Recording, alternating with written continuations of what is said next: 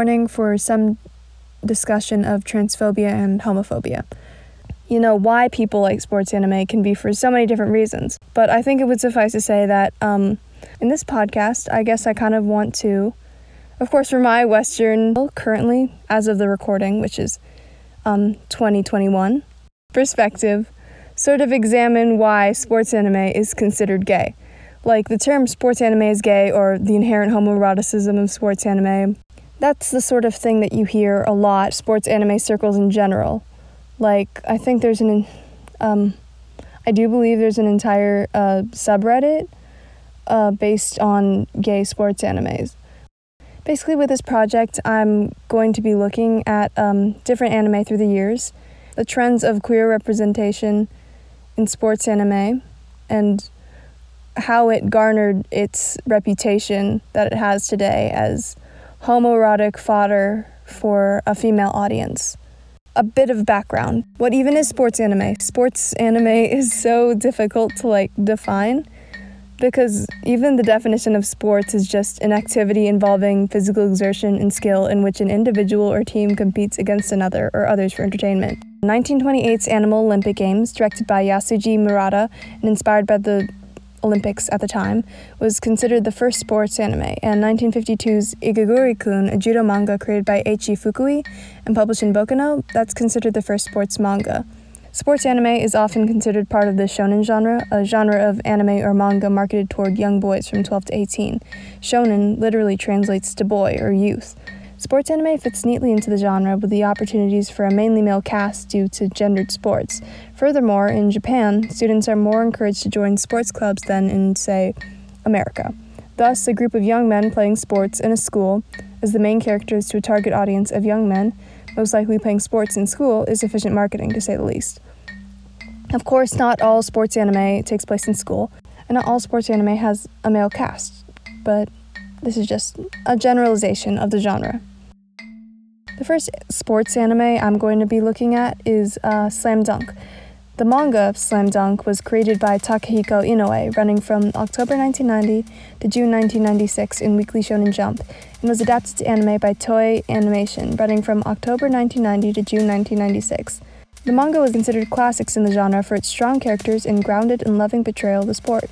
Slam Dunk follows first year delinquent Sakuragi Hanamichi as he enters the world of basketball in pursuit of the girl of his dreams, Haruko Akagi. The basketball team aims to get to the finals to fulfill their captain's dream in his last year of school. The anime, despite its famously realistic portrayal of the sport, still serves as a fantasy to its target audience of young boys.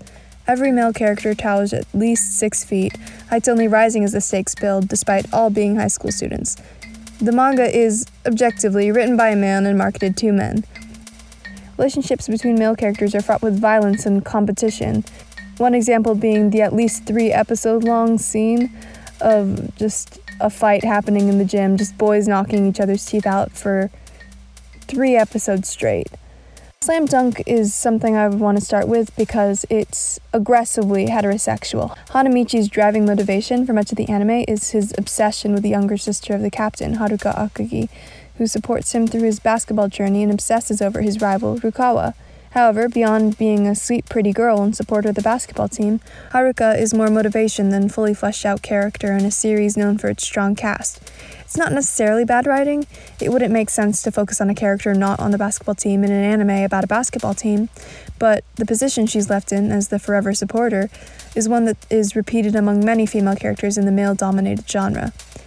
Hanamichi's obsession with dating Haruko is something that is very sweet at times, but he does go through most of the anime with a somewhat toxic framework of if I win this next fight, if I slam this next dunk, Haruka will fall in love with me, obviously, and Rukawa will have to respect me.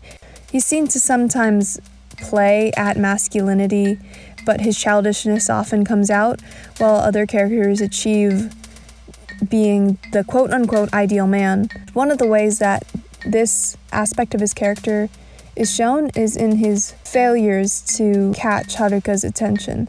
The idea of masculinity usually comes with it an expectation of having a woman, patriarchal systems, and the like, completing your proper role in society to fulfill gender expectations. Heteronormativity goes hand in hand with this expectation. A relationship between members of the opposite sex are seen as inherently a more natural state of being. Sakuragi literally starts the anime searching out a girlfriend just for the sake of having a girlfriend.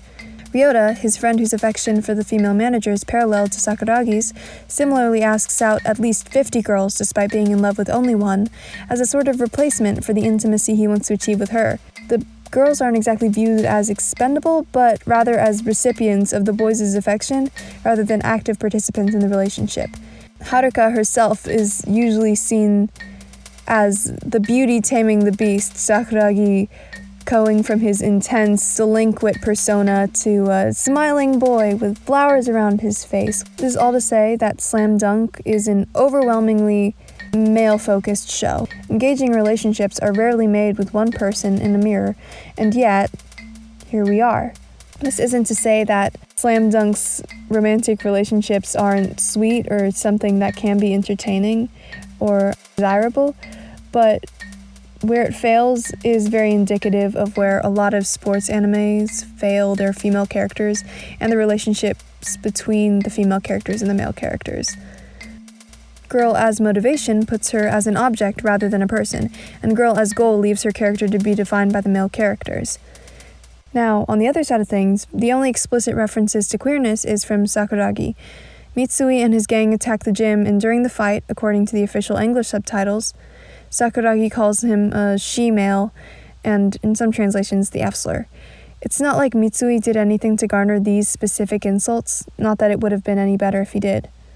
The implication of queerness is just taken naturally as an insult. In this moment, all Sakuragi's doing is taking his masculinity into question, masculinity being something you must preserve in this world of basketball and fighting all the time.